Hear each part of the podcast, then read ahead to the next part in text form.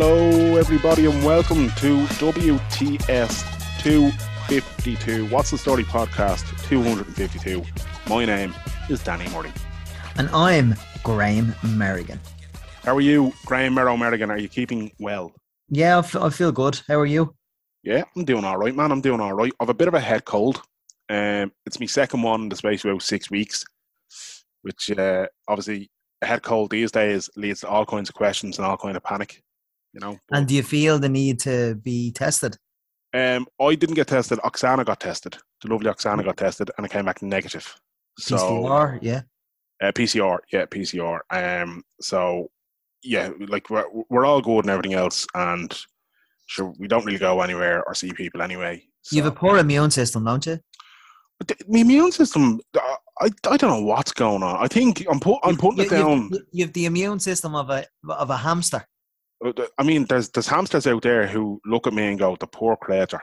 You know, uh, I, I don't know what the story is. To be honest with you, it's uh, yeah, I'm putting it down to the fact that I'm just not around people at all anymore. So then I put myself into a situation where I'm around people, and suddenly uh, I'm exposed to all kinds of shenanigans and skullduggery and uh, all that kind of crack. So yeah, but look, I'm grand. It's only a head cold, thankfully, and uh, yeah, look, just everyone just uh, mind yourselves out there, and I'm one thing and the other because it's it's wild, as they say.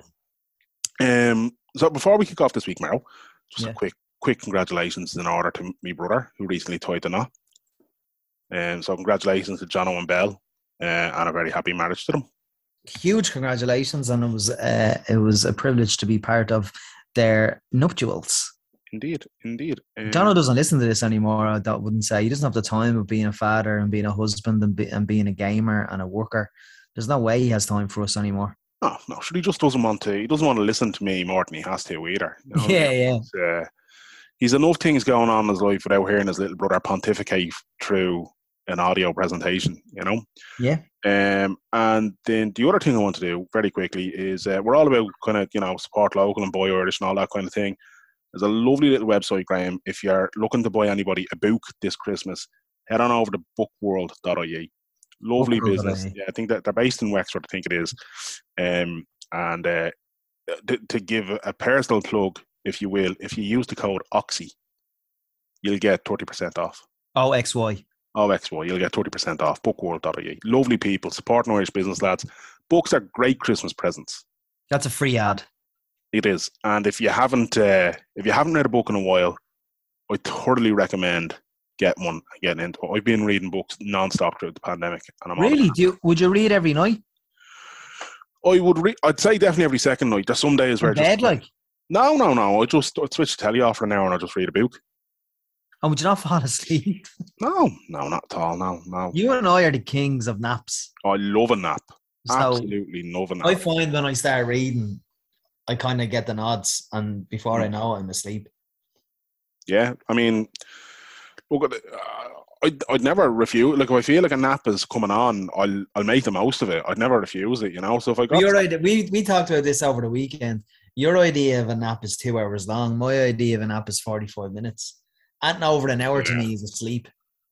no, anything less than an hour to me isn't worthwhile. Just not. You- like, you love Saturday afternoons, uh, international Oh. break naps, don't you? oh, listen, it's Saturday afternoon There's no club football on. when there's no sport on on a Saturday afternoon that I've any interest in. A little sneaky under the covers nap. Now that's that's how. Oh, under the covers Oh, under the an undercover under the covers nap is the best kind of nap. on a Saturday afternoon. Oh, you better believe it, man. and then you wake up and then, like then you wake up it's pitch black but it's only half five so you've the rest of the evening That's it. Yeah. Or even sometimes I'll just throw a little blanket over me on the sofa and I just curl up. ah you do not Danny Absolutely, I do. Yeah, me, me and the dogs having a little snooze together. You know. yeah I fell asleep So- today with Suggsy Suggsy fell asleep on the arse Hmm. his farts are putrid man Yeah, dogs farts are putrid. And by the time people listen to this, Suggsy will have uh, he'll be- he'll be two stone lighter. oh god he's uh he's he's going he's going in to, to be neutered. yeah are your dads neutered Uh, yeah, they they are. Yeah, they all are. Yeah, yeah. and what was the process like Not a bother on them. Not a bother. They're a little bit groggy and all that. We picked them up, but uh, not a bother on them. and they wore the cone of shame and all Uh, only for a couple of days. They weren't really at themselves. They weren't really. So it was only for a day or so. Always at himself. Always. Yeah. I'll, uh, I'll, I'll stop talking about dogs or I'll start crying again, man. All right, sorry, sorry. We recently lost Callie and I'm still not uh, still not great to be honest. But anyway, sorry, bringing that down. No worries. Um. So anyway, Graham, look, that's enough waffling. Do you want to give a little intro to our wonderful guest? I'm delighted with this guest, by the way. Absolutely fantastic land. So now joining us, uh, I suppose it's it's a bit of one off the list for me and Danny, uh, and we just never quite got it over the line. We never got a contact, but now we do, and uh, we're delighted to have the executive director of Amnesty International Ireland, uh, the great Colm O'Gorman, is on the show. Thanks very much for joining us and your and giving us your time, Colm. How are you? I'm good, Graham. Thanks very much indeed, and, and thanks, Danny. Happy to be doing this. Delighted to be doing it. We've been talking about it for a little while. So that sounds so bloody um, um, showbiz. Look, we've been talking about while. It's like basically we were DMing on Twitter and, and, and, and stuff happened and other things started to happen and we never quite quite got our crap together. So and, and, and, any chance for me to get the phrase over the line in a in a podcast is always a bonus. I love that saying over the line. That, that's it. That's, we, that's all right. But if you say going forward, we have to end the conversation. Yeah. it's uh, yeah, it's it's mad because it's, as uh, as that proverb says says uh, we're living in interesting times. So you say a lot of stuff has come up over the last little while that stopped it from happening for one reason or the other. Um, and then just off air, we were talking about another significant event recently that didn't stop this from happening, but event has probably made it great that it has happened. The new ABBA album. We were talking about mutual friend Phil O'Connor being connected to, to Bjorn and how jealous we are of his connection. I agree. Absolutely sick green. and if at some point, if, if at some point I don't manage to wangle some sort of, I don't know, moment out of, I'd be like ABBA are one of the are, are, are, are, one of the few people I'd be worried about meeting. Mm. Really? I, yeah, would it be like? I just think I I I I'm just I think I'd lose my shit, right? because in all truth, like like they at a particular point in my life, they were a source of, of joy and light and delight when I really desperately needed it, like when I was a teenager. And and they were huge for me, you know. Um, and like I I would not find I'd find it impossible not to thank them for that. Which yeah, is yeah, a bloody cliche, but it actually had a massive, massive impact on me, you know. But yeah, Danny and Grammy nominated now with the new album. This is it, yeah. Oh wow, is, is it? Yeah, yeah, yeah is it any good? Ever, yeah. It, it's. Do you know what? Right, I love it for a couple of reasons, and and I also don't love it for a couple of reasons. But I'm, I'm mostly loving it. I've given it a good few listens at this stage. It's unapologetically ABBA. It hasn't it hasn't tried to be modern. It hasn't tried to do anything of this 2021 world we're living in. It is basically like ABBA said. You know what? We know our lane and we're sticking to it. And I am delighted they did. So there's a few great songs in there that you know they, they could fit right into an ABBA greatest hits as far as I'm concerned. Yeah, I uh, mean, I, I completely agree. Like it, it I, I read one review that said this is this this is absolutely the follow up to the visitors, but it could have been the follow up to the visitors that followed within a few years, and it's all the better for it. I think it's I think it's great. Like I love it. On the on the first listen, I kind of went, okay, this is okay, this yeah. is okay. But the, the, more I've listened to it, the more the more that I just absolutely love it. Like I, I think it's there's some phenomenal tracks on it, and as often happens with ABBA, sometimes the very best tracks are you come to them later. You come yeah. to appreciate them a little bit later on. And actually, there's a depth to the lyrics in, on, on this album as well that I think is is great.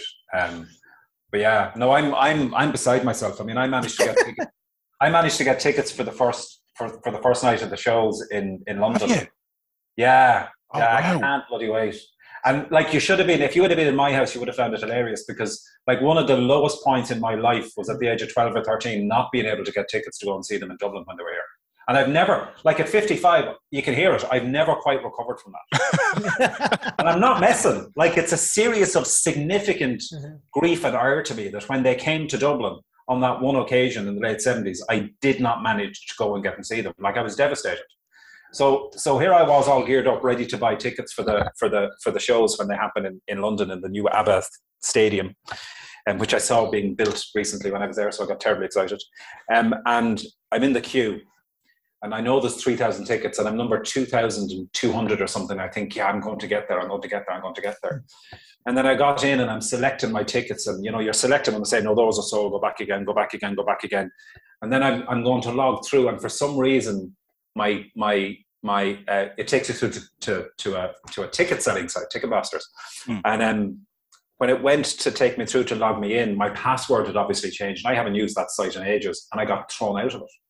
So I got thrown out completely. Oh, The no. key when I went, suddenly 13 year old me was sitting there, and, and my husband and my daughter were both here, and they were both like, And were they trying another advice no, as they were they they were both, I think, didn't know whether to be amused, shocked, or taken by the level of obvious distress that I was in at the idea that I had been thrown out of here. Like I literally went pale and came running down here to try and work out what would happen.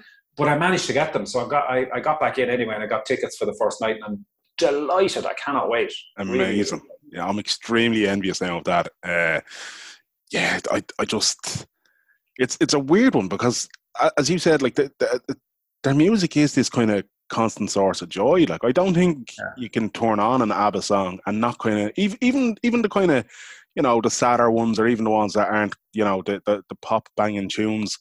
You, you can't help but kind of tap along and bop your head, and they're, they're just extremely infectious. And I, I think we're all Yeah, the better for it.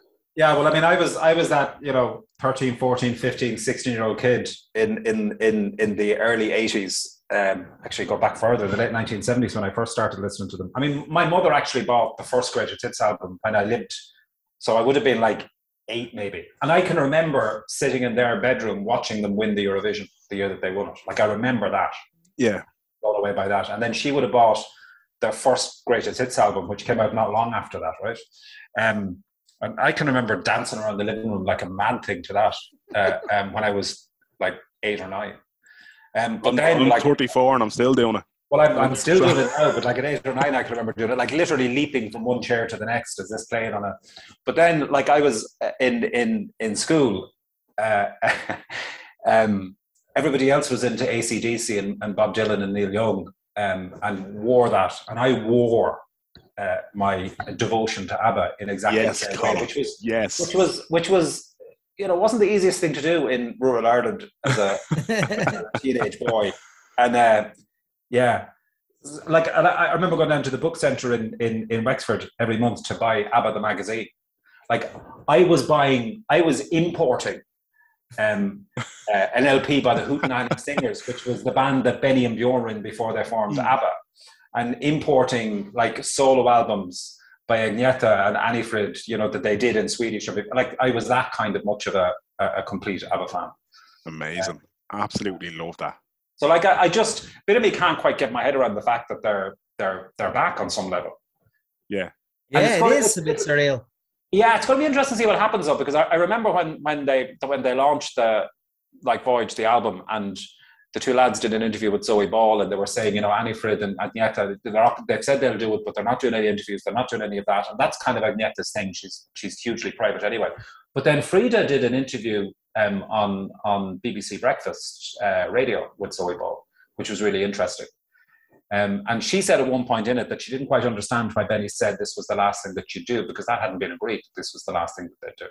So like, oh, there could be more coming. There could be more coming. Yeah. That's I. But it's, ah, it's brilliant that like in their seventies, like they're what most of them are in their like Frida's seventy six, I think, at this stage now. And when you Wow. listen to her voice, like when you listen to her voice, I, I think in some ways Frida's voice is actually better. It's got it was it always had depth, but it's got more depth and soul to it now. I think our voice is incredible. I think there's a there's a few artists that go through that. I think like Yeah, pe- definitely. people people seem to forget as well that, that Bruce Springsteen isn't a young man, and I think mm. Bruce has got a lot better with age. You know? Yeah, well, closer to home as well. Christy Timor, Christy Timor, Christy Moore. As he gets older, his voice is in a live concert is just you're kind of leaving the concert going, how is he getting better? Yeah. It Mu- certainly mu- is. music is music is a blessing, lads, isn't it? It truly is. Yeah, it is. um, It's like what Colm said there. It's an escape. Like it's it's you put on music when you're driving long haul, and you feel the better for it. It helps you along the drives. and a connection too, right? It's both an escape, Yeah. but also something that helps to ground you in. I don't mean necessarily in your own life or with yourself, but it, in the world somehow, right? I mean, so for me, I mean, I can remember zipping around doing Wirra roller disco in Wexford with the winner take it all playing. And it was one of the time, like, it was one of the rare times when, you know, 14, 15 year old little gay teenage me who didn't even know I was gay at that stage could, like, roller skate to ABBA in circles with my arms outstretched, move into it completely and live it and feel connected. I didn't even know that's what was happening to me and just feel connected mm. with myself in a way that I didn't in other ways. You know, so unbelievable. I think, yeah, I think I think music gives us a moment to connect with ourselves, but also beyond ourselves, because it because it is so universal. And and you know, at its at its best, it it that's exactly what it does. It connects us with, or it grounds us in a life beyond ourselves in some place. You know, and great music, and I think great lyrics and great emotive music does that. Right? There's a common there's there's a there's a common language. Uh, um, um, I'm talking shite now, aren't I? But there, if you know what I mean, like how yeah, how, yeah. Did, how did a, a 13 or 14 year old kid engage with a, a, lyric or a song like "The Winner Takes It All" and have it mean something? Yeah, yeah. Well, I couldn't have understood what the lyrics meant on a real emotional level, I suppose, in some ways. But what I could embrace with was the was the force or the quality or the depth of connection that the singer had with the lyric that felt incredibly authentic and free and open. And that was what I needed then, I suppose, more than anything else. it, it is. It's it's a powerful thing. Um, mm. Colm, as as a as a parent of, of two, and um, and I think your your kids now are at an age where they'd uh, they'd have their own taste in music and that kind of thing. Have you found mm. yourself hearing some of the stuff they're listening to and going, "What in the name of Christ have they got?" Great question. yeah, they're 22 and 24 now. Um, yeah, how did that happen? So uh, another great cliche. Um, so no, I, I definitely. Um, but that can be a bit of crack, right? I mean, particularly, um, you know, when it's a lot of urban stuff or like significant hip hop, right? Mm. Um, like a lot of it I'll enjoy, and and and yeah, but there are moments, yeah, definitely. I remember the first time I ever said, "Jesus, that all sounds exactly the same," and I went. oh no! you went there. I went, "How are you, Dad? How's it going?" That's yeah. a great crack altogether. Uh, yeah. It's uh, my my partner's brother lives with us, and he he'd be a similar age to, to your kids, and uh, every so often over the the speaker or the the Bluetooth speaker or whatever, I'll just hear something, and I'll be like, "Is he listening to the same song again?" And I'll get eye rolls from everyone else in the house, being like, "Oh, come on, Grandad, come on, come man. on, Danny, I'm surprised at you." You know? But like I love I love those moments as well because they're like it's it's another one of those moments where you realize that everything's grand, right? Yeah, yeah, yeah. This is just how it is. You know? That's how that's how what that's what the instructions manual said. Yeah. that's yeah. what's supposed to happen. yeah, but there's something. But then also, you know, you get to say to them, and you're going to do exactly this, right? But then the other piece is that I mean, I'm uh, we, we'd be we'd be quite open in the conversations that we have, you know. Mm. So um, you know, we've all lived, right? so, so I'm wondering where this is going, Colm. yeah. So it's no, I, I, meant, I meant, I meant more like, I mean, one of the things I suppose that I really, really value about about being a parent at the time that we can be that, that, that I've been able to be a parent is that that conversations that are a lot more honest and real can be possible. You know. So I'm able. I, have been able to have conversations with with with my kids that don't pretend somehow that I haven't lived and that I haven't really lived, right? And I was about to say that I haven't made mistakes. So of course, I've made mistakes, but also that I haven't embraced experiences that my parents would have frowned upon or that were told as, as, as parents were meant to frown upon. And yeah, yeah. like that's not brilliant. No. So, I mean, one of the things that I've that I've really valued in in the relationship that I have with with with with the kids, and she'd kill me for saying it, but well, she wouldn't kill me for saying it, but I'm always a bit conscious of talking about it with with our daughter in particular is that they're very positive conversations around relationships and sex and sexuality and all that kind of stuff. You know, mm. one of the things I'm really grateful for is is is that I've been a dad at a time when it was possible to be honest and authentic and to have real conversations with kids. You know, um, because I, you know, I, I think back to my own dad who would never have had any of those kinds of conversations, like ever. No, it never would have happened. And I don't know that that's because of who he was. I think it's because of how he had how he had to be. And there's a terrible loss. Yeah, there's a terrible loss in that. You know, our, our, our parents, they didn't really get to know us, and in some ways we didn't really get to know them. You know, we didn't get to celebrate, you know, the joy of what it means to be human and to go out there and to to go a bit mad occasionally or to even to make mistakes or, or actually not to make mistakes, to have these moments of significant, these significant moments in our life, you know, where we do something for the first time. And because the wisdom is that you shouldn't be doing certain things, you're not allowed to talk about it or explore it or share that experience with the people that perhaps you're closest to. That's it. That's terrible Why, why do you, th- or, or why or how do you think that has evolved to nowadays? Because as you said, in the 80s, 90s, or even beyond, whenever, um, you wouldn't have envisaged having that conversation with your father. Um, I probably wouldn't have envisaged having personal conversations at 15, 16, Yeah. 19, 20 with my father um, in regards to those topics. Wh- Is it, has it become more, um, has it become more open because of social media and people in the same boat sharing same life experiences and kind of challenging these things now? funny. I was talking to somebody earlier on today about about change and how it happens, and like change change takes a very long time to happen, and then it often manifests very quickly. So I think sometimes when we're trying to understand how change came about, we look to a moment like maybe social media or an advent in technology or something else, and we say that was the thing.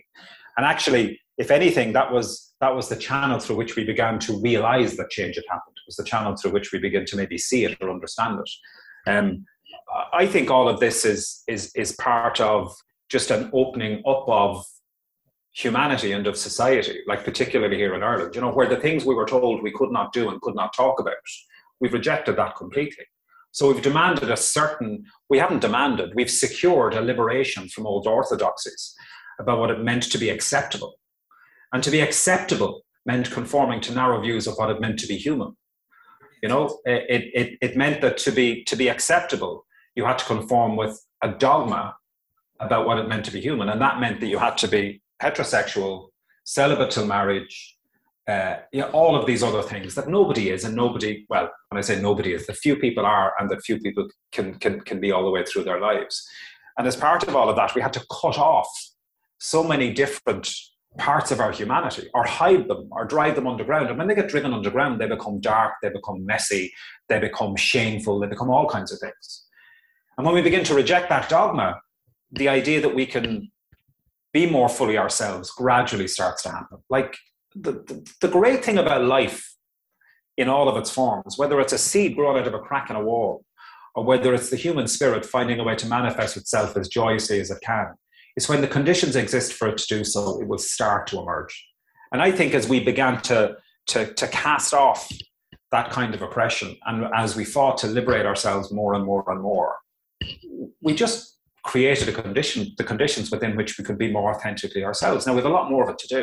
And I think that's how it's happened. And it happened, it's been happening for decades, right? But it's it's sped up a pace, I suppose, you know, certainly from from the early part of this century. Jesus, how can I be saying the early part of this century? Now I am ancient. So like from, from the from the two thousands on, you know, as the and, and this isn't a, a statement that's meant to be an attack, for instance, on the Catholic Church, but as the as the authority and as the theocratic control that the church had on on Irish society began to be not just dismantled but but but but set aside entirely, then you know all sorts of things began to be possible. It's, I have it's, a, I have a, uh, sorry, go on, go on, Miro. Yeah, uh, Colm, I have a bit of a worry, right? Um, when you're on, when I'm on Twitter or whatever, and um, I've thought about this loads uh, privately, like I'll say over the two years or whatever, when I'm just observing things, and uh, Graham Linehan kind of sparked the worry in me in a sense that the hatred that seems to be around in in in Britain over transgender. And, and the worry that I have is that hatred is going to come over to, to Ireland.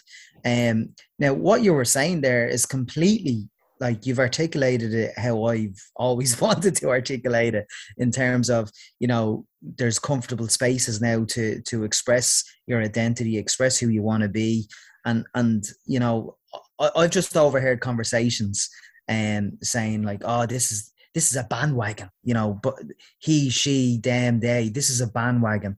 Transgender is a bandwagon. I've heard that those conversations occur, like just in the background or whatever. Um, but the worry I have is that the hatred that has transpired. More like I'm hopeful that it's an, an echo chamber and, and it's it's exclusive to English kind of Twitter as opposed to um, the wider public in Britain. But I would be worried that that hatred would come over to Ireland. So how can we how can we prevent that? And is there like do you get what I'm saying? I'm, I'm probably not articulating. No, no I, I, I, I, do completely, and I'm glad we're having this conversation in particular in relation to trans rights and trans people and, and the dignity of trans people. So I, I think we have to be very careful to not buy into the idea that we're immune to that and that somehow we're beyond that or better than that. Um, we're human, right? Mm. With all of the potential for for wonder and beauty and glory that that entails, but also with the propensity for the shadow in in all of that. How are you? But the shadow, sorry, the dog was just coming behind me. There may be another one joining at any moment. Gorgeous. Yeah, and and with the with the, with the the shadow side of that can also emerge as well. And I think you know the so so we have to be we have to be um, alert. Um, and I don't mean alert to other people manifesting hate. We have to be alert to the ways in which we can contribute to the objectification of other people or where we will permit or be silent or acquiesce to the demonization of particular people and particular groups. Now, at the same time, I think the one thing that we have to um, try and avoid doing is is is giving space to and energy to uh, those who want to diminish other people. So there's a balance to be struck between between challenging hate um, and deciding instead, rather than challenging hate and amplifying and giving energy and space, manifesting love. So I think if you're concerned, for instance, and we all, I think, should be concerned about the trans community in particular at the moment globally, and yes, here in Ireland too, because even though we're in a very different place and a better, uh, a very be- much better place, big issues here in Ireland around trans rights, particularly around trans healthcare, massive issues, massive issues there in relation to trans, trans healthcare. But I think if you care about those issues, yes, absolutely, call out the hate when you see it, but on a very regular basis, show solidarity, manifest love, manifest concern, stand for people rather than against the hate, right? So, yes, stand against that, but actually, we need to be manifesting the opposite, the positive more and more and more. That's the best way ever to defeat hate, is to manifest love powerfully, determinedly, every day to do it. Yeah. Uh, to not, it's about more than not just being a bystander, it's about being actively committed uh, um, um, um, to, to, to, to manifesting love and to respecting the, the rights and dignity of other people. And, you know, the, the trans issue, it's, it's an interesting one we talk about the trans issue, right? I mean, look, on one level, like people have reasonable questions. For many people, the notion of trans identity or, or uh, the idea or understanding of what it might mean to be intersex, for instance, or gender nonconforming, these are these are challenging ideas because we're all taught certain things from birth that actually aren't true. We're taught that sex is binary, and it isn't. As a matter of biological and physiological fact, it is not. Sex is not binary. Hmm. It can be. There are elements that could be defined as binary, but only if you ignore all of the non-binary characteristics that can arise around sex uh, uh, um, um, and gender, then obviously as well. So we're taught that. Um, so allowing for the for the possibility that that's not true can be challenging for people so people have questions and it's it's okay and appropriate that people would ask those questions but i think those questions need to be asked in a way that's both respectful but that also understands that asking a question doesn't mean it's okay to put other people's dignity identity existence and rights up for debate yeah, yeah. because you're into the drama or because you've decided that this is how you're going to manifest your own power by engaging in this kind of crap on Twitter. Um, yeah. So I, I mean, it's it's I I I'm really glad that that has not um, taken off in Ireland the way it has in in in the UK in particular. There's efforts. I mean, you know, there are there are there are people out there, you know, and there are there are organizations and i'm not going to get into into the place of naming them because that's amplifying them and giving the space that they want who who purport to be organizations that that that are there for people of uh, non-heterosexual sexual orientations. And actually their primary reason to exist is to diminish and and denigrate trans people and their rights. Uh, and they're not they're not rights-based organizations. They're anti-rights organizations. Um, and they have sought to establish themselves here in Ireland as well and they're trying to to get that taken off. And you will see them get space in the media. And you will see, by the way, mainstream media commentators. We saw it in the Sunday Independent a couple of weeks ago, uh, um, where Eilish O'Hanlon wrote a piece that was reprehensible. But Eilish O'Hanlon has written pieces on trans people decade a decade ago or more that were reprehensible. Um, you know, and she wrote appalling things about Lydia Lydia Foy, who was the the person who took Ireland to the European Court of Human Rights and was really instrumental in advancing um, um, legal gender recognition for trans people here in Ireland. So, you know, that stuff will be given a platform here. Mm. Um, and we should call it out and challenge it when we see it. But the more important part, I think, is to be a, you know, to be a real ally. Um, and, and, again, ally is a phrase that gets overused because it can sound a bit kind of, bit fashionable, can't it? I'm an ally.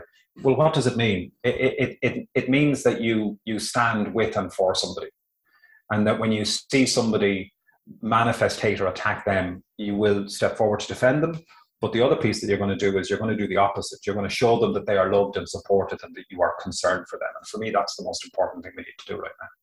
It's it's an interesting one as well because I think there's a lot of people who are on a little bit of a journey in terms of because there's, there's a big awakening going on for a lot of people, and, and I'm not saying that to, to bring up kind of you know the, the, the woke and all that kind of thing because uh, that that's a trigger word for a lot of people. But even if I look at it from a personal point of view, you know, I mean, Have been ignorant to a huge amount of these things in very recent years. And I'm sure in the past, you know, I'd have laughed at jokes or I'd have made a joke that now, kind of uh, w- with a little bit more knowledge, I'd go, actually, hang on, that that's not all right. Like, and I think more and more people are starting to do that, and more and more people, and it is in, in a way through kind of social media and hearing people share their stories and all those kind of things that we we get to a point where when we can actually see the, the, the human side of this and when we can kind of can there's that thing about connections again when we connect with people and we realize hang on a second this person's hurting and i don't want to see them hurt you know and i think that plays a big part in it uh, absolutely i think the other thing that we have to do is that we have to normalize conversations around bigotry and we have to own our own prejudices yeah, you know. I, I remember the run up to the marriage equality referendum. You know, when when Rory, when when Panti Bliss was on uh, when he was on as Rory O'Neill on, on the Brendan O'Connor show and he made those comments um, that resulted in him being sued by members of the Iona Institute um, and RTÉ being sued by them and giving them a large payout. Um, immediately after that, it became very clear that the one the one word you would not be allowed to use in the context of the marriage equality referendum was homophobia. Mm if somehow that was the terrible thing that you could accuse people of, and we see it as well in conversations around misogyny or race or any other form of bigotry, we're now at a point where to simply challenge uh, people and to challenge the prejudice that we will all at various points manifest is a greater offense than to actively manifest that prejudice and denigrate other people. So the victims of racism are racists, not the victims of racism the victims of conversations around homophobia are not LGBTQ people whose rights are denied and diminished, but they are homophobes. You know, and I can remember writing a piece um, after after the, the the Panti Bliss piece that explored that after that whole Pantigate thing uh, um, that explored that, and I remember putting a, a subheader on it. They ran with in the end, and it, it it was I'm a homophobe and so is my husband. And the point that I was trying to make is that you you cannot grow up in a society which within which certain prejudices are ingrained and uh, and and uh, you know absolutely part of that society. They're almost cultural within the society. And be immune to them. You will carry them. So the trick is, is is to be able to identify and question and be critical about one's own one's own prejudices and that's okay. And we should i think we need to create a space where we can just i don't mean we make it okay that we all hold prejudices but we understand and accept that that's a simple reality, that we're all human. We've all, we've all grown up in societies where, where certain prejudices and bigotries have been, you know, systemic. We will hold them, we will carry them. Okay. Then the question is, like for me, then the great crime is not to call it, is, is not to call it out. The great crime is not to be alert and alive to the fact that you will hold them and to challenge yourself. So if we're, I mean, it, it seems to me that the, the, the critical call has to be that we would we would be alive to and eager to understand, embrace and challenge our own prejudices. as opposed to run away from the notion that somehow we would hold them. Yeah, it's um, it, it's it's that phrase that I, I find myself kind of hearing more and more these days, and and and even we, we had Jay Jordan on the podcast recently and talking about her experience of, of growing up, and it's that do the best you can until you know better, and when you know better, do better. Do better, yeah.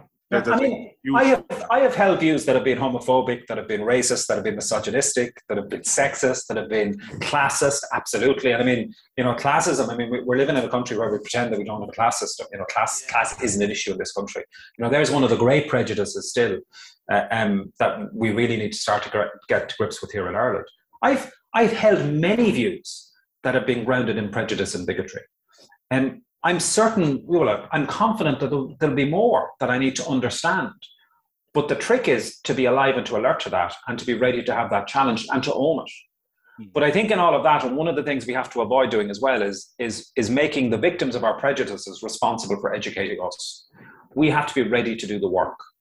Yeah. You know, um, and because too too often we look to the victims of violations and abuses and prejudice to somehow do the work for us and show us how we need to change. Um, I, you know, and and that's certainly something you know, both as a gay man, but also as a a victim or a survivor, a victim of sexual violence over the years. I, I always found quite challenging. You know that that that people want to say, well, you were incredibly brave to speak about all of that. And on one level, it's like I didn't really understand what that meant because for me there was no option but to speak about it. It wasn't possible not to once I acknowledged the, the extent of what had been happening, it had to be named, it had to be challenged. But equally, I got to the point where I, I used to get really annoyed when people would say it. And I said, look, the, the fact that, that, that people like me speak out on these kinds of issues, or the fact that, for instance, you know, people of color are, are forced into a situation where they have to challenge white people to acknowledge the, the level of systemic racism, the violent racism that exists across many of our societies, that's that's not an indication of a, an incredibly courageous person. And that isn't the place that we should go to. Yes, they are being incredibly courageous. Yes, that's, but why do they have to be courageous? They have to be courageous because the rest of us are cowards. Yeah. You know, the, the, the real thing that that reflects is a cowardly society. And, and I think we need to be a courageous society that's prepared to hold up a mirror, to look inwards, and to challenge ourselves. And when we do that, we can only be brilliant. We can only be the better for it. Takes us back to where the conversation started. Why are we? Why have we moved forward now in a way that allows us to be more fully human, to be more compassionate, to be more loving, to be more open to the conversations we have to have with each other? Because we had we had mirrors held up to us, and we had no choice at times, but also we chose to look inwards and look on ourselves and decide that we wouldn't accept that anymore. That this is not who we are. We are this like, why did people dance in the street for days after the marriage equality referendum? You know, it wasn't, why did so many people do it? Like, why did the country celebrate that in the main? It wasn't because we had decided that two people of the same gender could get married. You know, it was because we were we were liberating ourselves. We were hmm. both casting off a, an oppressive idea of who we were meant to be, something that made us less human, and instead, we were manifesting the best of our humanity. And that was a liberation for all of us. And that's why we danced in the streets. And and to get there, Colm, to get to the, the point where we're dancing in the streets for the right thing to do, um, yourself uh, and a couple of other commentators during that time, um, you, you, you have to go into very private storytelling about your private lives to try and get the message across to try and say this is the right thing to do. Like we see that with people of color, uh, people of color, uh, migrants trying to get in, get over the, the English border at the moment. They're mm. telling in, incredible stories, but they're losing their lives. We're seeing a, a home with um, uh, kids with spina bifida, hydrocephalus, uh, tr- trying to get their operations for scoliosis, where the parents have to come out on social media, national media, and tell their private stories. Like I love the finale. I love the result, but to get there, it's draining. Like this week, I'm trying to get a new wheelchair, and I put it in. I rang in the occupational therapy, not blaming them. I'm blaming. I'm. I'm. Uh, the gripe is against the government, but for me, I said it in my head this week. I need a new chair. This will probably last me till March or April, but I better put bring it in now. And we were having a conversation today on the phone. It's like, yeah, yeah, so you're okay. You don't need an emergency chair. No, but I know how the system works. Yeah, so we'll probably get someone out to you in around March or April. You know, I could have went social media. I could have said this is a disgrace, blah blah blah. My point being, I hate that we have to go you on on on prime time or Claire Byrne at th- that time, giving your private stories out, which I found quite inspiring. Um, but I shouldn't have to hear it. Do you know that way? I shouldn't have to hear the stories of of the kids of, of Ireland with, with spina bifida um, trying to get scoliosis operations. Shouldn't have to hear migrant stories on why they're leaving a bloodshed, war torn country just to try and seek some shelter, but they're losing their life on a dinghy challenge, uh, crossing the channel. I, I despair at the process to get to that point. And I'm sure in, in your community uh, as well, getting to that point was very joyous, but there was a lot of people that were lost on the journey to that point. Not, not only that, I mean, getting to that point, you know, ultimately, and and and that that may have been a moment of real joy, right? Uh, um, um, but there was a huge price, massive price. Yeah. Um, we, we often don't talk about that after after big moments like that where there have been big breakthroughs where we want to celebrate the breakthrough, but the, the cost was huge for people. You know, people were in that referendum, LGBTQ people were were were, were effectively forced because they had no choice if they wanted to have their, their their rights respected at the level of the constitution, if they wanted to have their dignity finally acknowledged, they were effectively forced to go door to door knocking, asking people, yeah, to to to respect them and to respect their dignity and to it's bizarre. It's bizarre. But also, they had to reveal aspects of themselves, you know, and of their lives. You know, we had to go out and talk about our relationships and our lives and our families you know, as a as a as a as a dad, uh, um, you know, I had to deal with the fact that I had to deal with the fact that you know, for the first time ever in their lives, my kids were were were, and I'm delighted it was for the first time in their lives, but nevertheless, it was still awful that it was happening. For the first time in their lives, there were people suggesting that their family, there was something wrong about that. There was something deeply flawed and lacking, and and and harmful about their family. Yeah. I remember coming in coming in one evening and my daughter, she was our daughter, she was 15 at the time. She was sitting at the kitchen table writing something and she was doing her leaving cert that year as well. Or junior cert, sorry, that year as well. And I was I was going to go out for a run to clear my head and, and she said, Will you read this to me? And I went, Oh, do you mind if I read it when I come back? I thought it was a, an essay or something for school. And I said, What is it? And she said, Oh, I was just looking at those no posters and I got really annoyed, so I needed to write something about it. And I said, Okay, I'm going to sit down and read that with you. And we'll have a chat about it when I come back, but I'll go out. Um, and when I came back, that's what she had done. I actually was so angry when she said it that I tweeted about it, and of course, predictably came back to about eight different radio shows looking to get her on to go and talk about it, which we absolutely didn't want her to do. And in the end, she insisted she was going to do it and did it, which was powerful.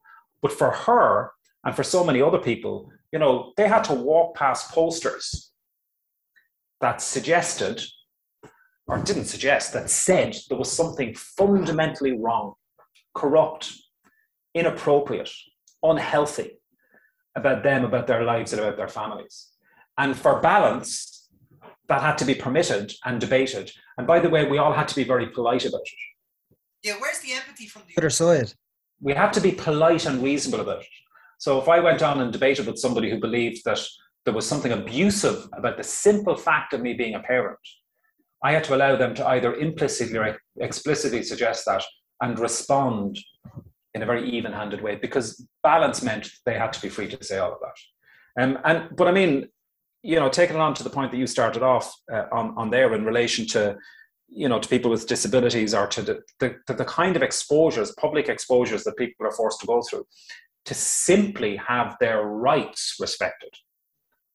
Um, like yourself, it's always great to see the outcome, but the outcome only happens at the end of a journey that's incredibly painful and traumatic because nobody chooses to put themselves out there in that way unless they feel they have absolutely no other choice and they're therefore compelled to do it. And there have been a lot of suffering up until that point. And even if there is a resolution in that individual case and maybe in some others, the system, the approaches, the philosophies, the, the, the, the, the, the culture uh, that underpinned all of that, that doesn't change. So all that happens then is there's another one sometime later on another issue. You know, and it's it's why for me the this notion of a rights-based approach is so important. I mean, that's that's essentially what human rights is is is grounded in. What international human rights law has been grounded in. You know, Article One of the Universal Declaration of Human Rights: we're all born equal in dignity and in rights, and then everything else flows from that. Uh, um, those are incredibly important principles, and we can build systems that respect those principles, or, or, or we can build this patchwork that disregards them because you know, political interests or ideologi- ideologies or, or, or, or vested interests or economic interests take precedent. And too often, systems are built to suit the system rather than to deliver on the right outcome. Like in a country like Ireland, in a country as wealthy as Ireland, in a country where we spend as much as we do on, on, on health and on social care, it should be possible to do that in a way that's configured to produce the best possible outcome for the people but so often decisions, and I mean, housing, the other classic example at the moment, housing policy is not grounded in, in what's right. It's grounded in some notion of what's possible within a system that's constructed in a way that is not configured to deliver the best possible housing outcome. It's configured to serve a whole lot of other interests, most of them economic or, or ideological for other people. You know, so yeah, it's it's uh, it's um, it's frustrating, not least because it's ridiculous, isn't it? Yeah yeah, you know? Absolutely. There was one thing, Colm Jordan, that um, the the campaign. Uh, I loved the unity um, of it. I loved, I loved that the, I, I, I loved the personalities. I loved that there was just a united front, and uh, like to, in actual ret- retrospect, when we were trying to get the UN Convention of, of Rights with Persons with Disabilities passed, um, like I just want like as a disabled man, I wanted the same support as say the gay community got, the LGBT community got, and I'm kind of going, Colm, Panti, how did you just do it? Like we got that passed, the, the disability thing passed, but they opted out of Article 19, which means I can't complain. So I can't really. So it, it means nothing without Article 19. Um. So do you think like I, because that was a referendum, and the overwhelming majority of the country uh, supported it. Do you think that the disabled community would have more support if it was a referendum, say, as opposed to a UN uh, protocol being passed? Because that was on the table of government for about 15 years before it was even looked at. Yeah, I, I, mean, yeah, we did a bit of work on the UN CRPD as well, particularly in the context of work that we did on mental health from about 2008 up until about 2013. Um, but but sadly, I mean, you know, that's one of the flaws within the international human rights system that it's too easy for countries to opt out of accountability measures and mechanisms. Exactly. Yeah. So it's easy to to not adopt protocols that allow individuals to take complaints, and yet that's a critical piece because law without accountability, you know, real meaningful accountability can have limited impact. Now, the international human rights system has helped us to drive and deliver an awful lot of very significant change, and for all of its flaws it's it's helped it's helped to drive and deliver an awful lot of change. And the and the CRPD, as as you know better than any of us, Graham, I mean that's that's groundbreaking. And I don't mean philosophically, it's groundbreaking because of how it how it how it how it it just set aside all of the thinking on disability. You know, the most basic level, it simply said people are not intrinsically disabled. People are disabled by a society that refuses to Absolutely. simply accept and, and and allow for their difference. Yeah, yeah. And and that was a, a big shift in, in how uh, uh, in how most people would have would have would have thought. I do think, by the way, that if if if if the if the public were given a choice on certain questions, we'd get very different answers than the than the answers that we get from within the political system. And when I say political system, I don't just mean like electoral, the elected political system. I also mean within the within the official system, right? So you've got you've you know po- policymakers, civil servants, and others. There's a particular way of thinking. Yeah. And half the time, it seems like the approach is is to protect the state from its citizens, and it fails to recognise that in a republic, the state is its citizens. I mean, you know, Bunreacht na hÉireann is fairly clear. You know, all of the powers of the state derive from us, the people. So what the state does, it does. We are, you know, the, the, the republic was created, or the notion of a sovereign state in a republican sense It's a manifestation of us as a people who happen to share common territory and a common history and, and, and, and perhaps other, uh, many other commonalities, and who have decided to organize in a particular way. And we establish a system through which we can exercise our choices around the kind of society that we want to be. But too often it feels like the system that we've established doesn't understand that, that the power that exercises, they're not exercising uh, you know, on us. They're meant to be exercising on our behalf, and it, it's derived from us. So half the time, you know, the state seems to be trying to protect. Official Ireland, the political system, and and parts of our, our, our civil service, the the official government or the permanent government, seem to be protecting. Seem to believe that their role is to protect the state from us, as opposed to recognizing that the state is us. And if exactly, you ask, that was a very long-winded way of saying that, wasn't it? But if you ask mm. people questions about how things should be, their answers are very often much more common sense and obvious. Like I remember a number of years ago when we were starting to work on on social rights like health and housing and other areas like that, and we went, we should probably test people's understanding of of these rights because you know we, we saw there was a value in amnesty talking about you know the right to health and the right to housing and, and other rights like this and education. Um, not least because it might get people to think about these things as human rights and, and to think about what the international human rights framework and what international law had to say about this and how government needs to be held to account uh, um, for the laws that they had agreed, voluntarily agreed to be bound by. And, and this was a, an important mechanism through which we could affect change. So we did some polling just to, just to see what people, what people thought. And it was really interesting. It was in the mid 80s, I think something like 84, 86% of people believed that the right to health was a, was a fundamental human right as important as the right to fair trial. So not only did people, did people not think not only did people, it wasn't that people thought these were not rights, people really fundamentally believed that they were. And what became really clear, and what's more and more clear as you think about it, is people don't realize that these rights are not guaranteed or will not be vindicated for, mm. will not be vindicated by the state. They think that there'll be a, a resolution. And it's only when you find yourself in a position where you can't get the wheelchair that you need to allow you to live a life, to allow you to live yeah. and to be in the world that you realize these these these rights they're not they're not available to you. They're not being vindicated because of how the how the state responds. So our response. But actually, I think if we ask people, they'd say yeah.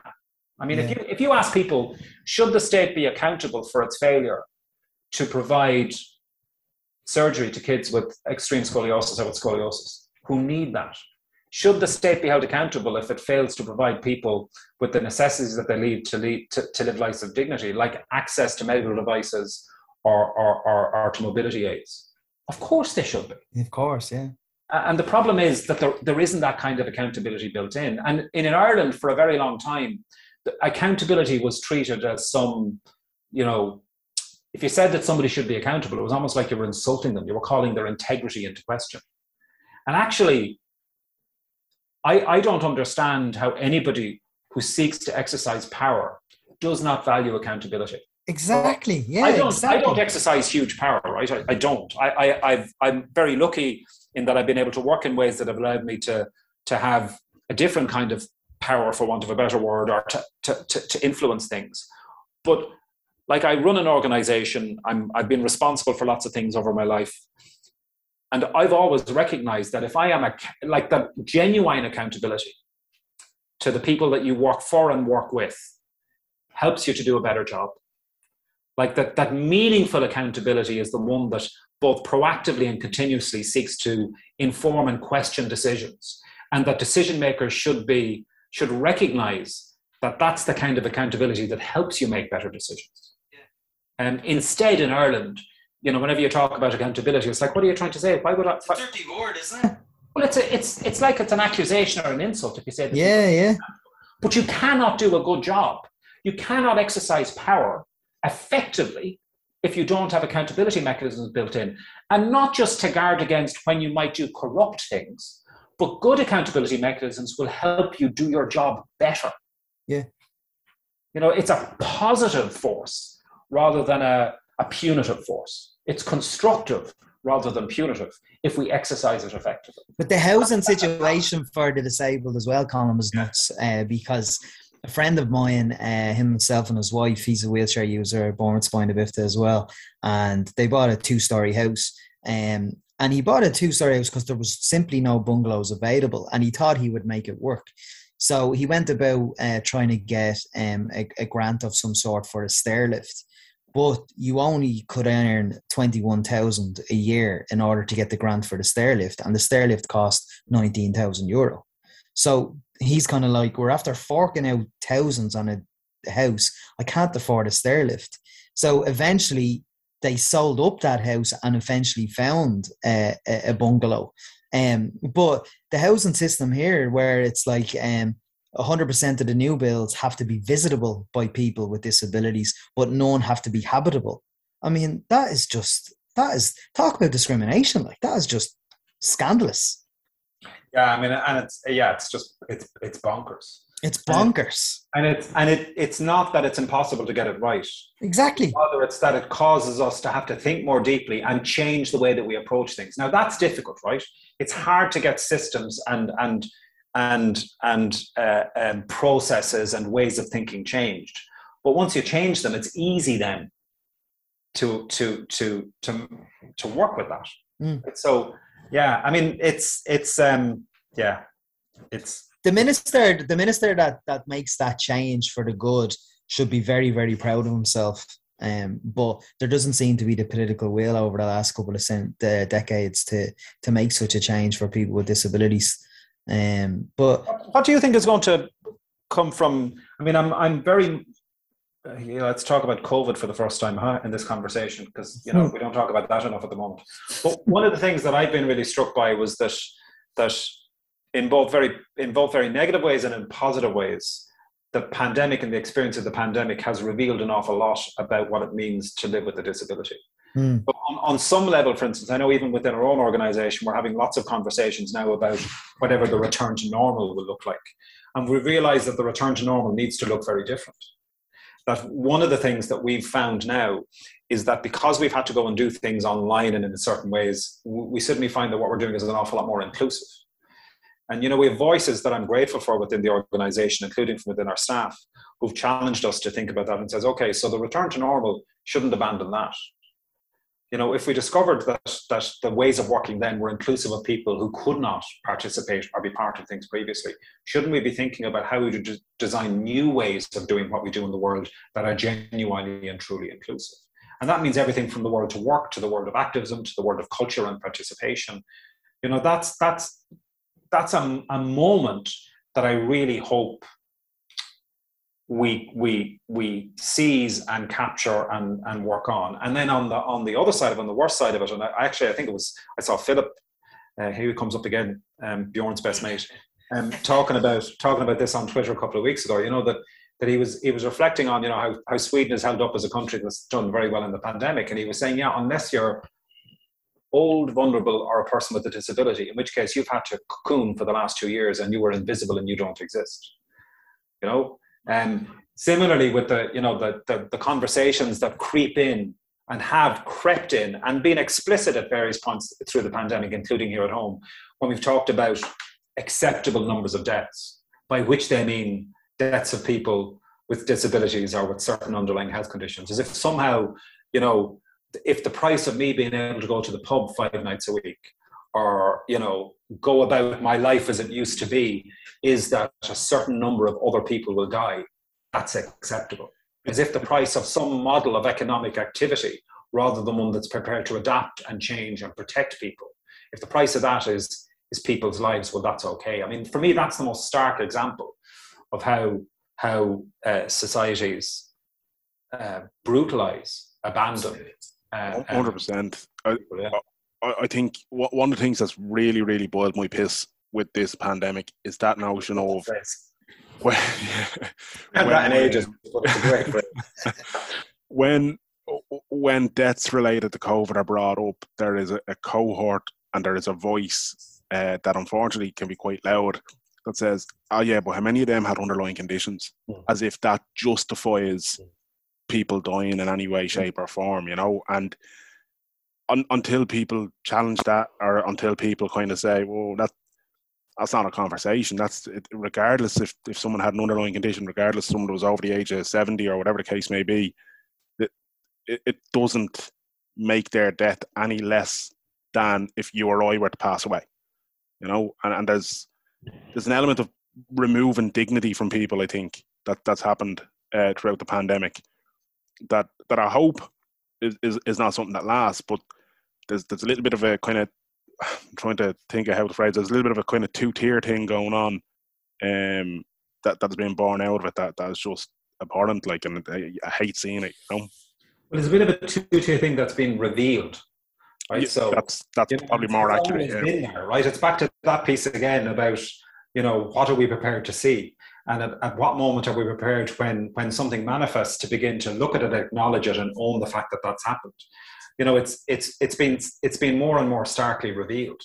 So that's what I mean about you know in some ways, and it's it's not for me to say it as an able-bodied person, but in, in some ways there's there's I think positive and and, and negative come out of this if we look at it through a, a lens of of inclusivity, um, you know, I think there's there's there's there's two sides of that, and I think we need to own the negative and embrace the positive and try and work out from that point. So own the negative and think, okay, so how do we how do we change that? I mean, th- this pandemic is is is it's awful, it's horrific, and it's also taught us many things.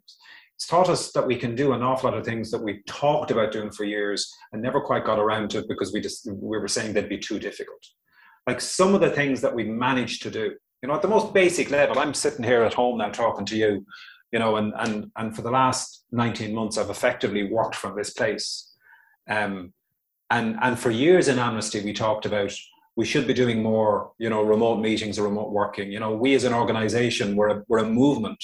So we make our decisions through a big democratic process. You know we get together every year to make big decisions on a global level. It means bringing hundreds of people together into some place you know from all around the world. The cost of that the environmental cost of that the financial cost of that is very very significant. And we would have been talking about that over the years and saying you know we we need to move away from that model and do something else. Well as soon as the pandemic hit we had to. Do you know what we did and it worked brilliantly Absolutely. similarly like you know when you look at when you look at things like you know there was that mad moment when the private health system effectively you know it looked like it had been nationalized overnight or where, I it wasn't really We- but it looked we- like we it Should be so lucky. Yeah, it looked like it for a moment or where actually you know to, to their credit uh, government here and actually governments around Europe showed that they had learned some lessons from the obscenities uh, uh, um, uh, that were manifest in their responses to the economic crash back in you know in in in, in the late in 2008 and, and onwards from there where rather than in the face of economic crisis they pumped money into the financial system that just enriched people who are already hugely wealthy. Instead they made sure that they got money directly to people. And they understood that their response well i'm not sure they understood that their responsibility was to people but they understood that the best way to support an economy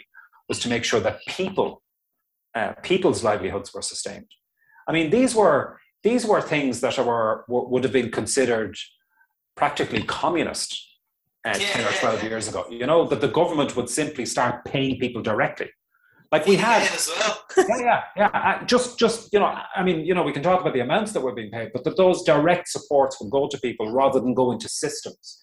That's extraordinary.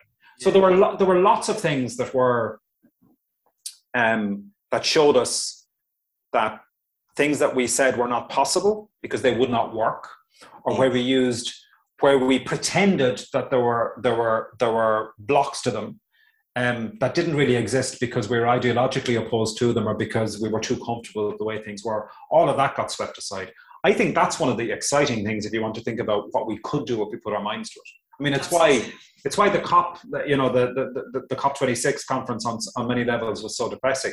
Because if you think about how elements of how the world was responding to the pandemic, if they would respond to climate change with that same sense of, of urgency or, or our capacity to do things that radically contrasted with the ideology, the political ideology that underpinned, you know, many governments, particularly in rich countries. Jesus, we'd solve that crisis, you know. Yeah, yeah. I'm not saying we got everything right on the pandemic because clearly we didn't. You know, when you look at one percent of people in the global south having been vaccinated, as countries like Ireland, I mean, by the end of the year we're meant to have what something like 14 million doses, Mm. and that we haven't used yet. You know, so I'm not suggesting we've done lots of things right, but it's been a time where where unthinkable, radical things as they might have been have proven to be possible. I, I, I, always laugh at a couple of work colleagues that prior to the pandemic were begging managers can they work from home three days a week and the manager's ideology was no no no no no and then the first six months of the pandemic where they had to work from home their productivity went through the roof the manager was like well you can do it permanently now That's it. That's it. Um, Colm, unconscious, we, we have taken up far too much of your evening. Um, we didn't get to cover some of the stuff that we wanted to cover, but that's the that's what happens when you have We'll do it again. A good tangent of conversation. Um, but look, th- thank you so much for, for not just joining us, but for, for all your work and for everything that's been done with Amnesty as well. It's a, it's a great organisation and it, it sheds a lot of light on things that need light shone on it. Um, but yeah, as I said, we've, we've already taken up far too much of your evening, so I won't waffle any longer. Uh, Colm O'Gorman, it's been an absolute pleasure having you on the podcast, and thank you very much. Thanks, Thanks Danny. Thanks, Graham. Absolutely love that chat with Colm. Absolutely love that I found a kindred spirit in my ABBA family. Actually, yeah, it actually it actually flew by, didn't it? It really, really did. Yeah, it it uh, it's mad. Like that always happens. We always get caught up in tangents, and we always get caught up in just waffling away, and we don't get to talk about half the things we want to talk about. We didn't get to talk about one and four, which he found. Yeah. We did. We didn't get to talk about his his cooking, which has become a pandemic sensation. Absolutely, yeah. Um. So yeah, we'll, we'll get Colm on again in the future, and uh, we'll we'll talk with a lot more. But an absolute gent, and he does a great deal of great work. So yeah, that's that's it for this week, lads. Uh, we're coming into the Christmas run. We do have a traditional Christmas episode as we do every year. Don't worry, it is happening. A couple of people have asked me. Have they asked already? A couple of people have, have asked. confirmed?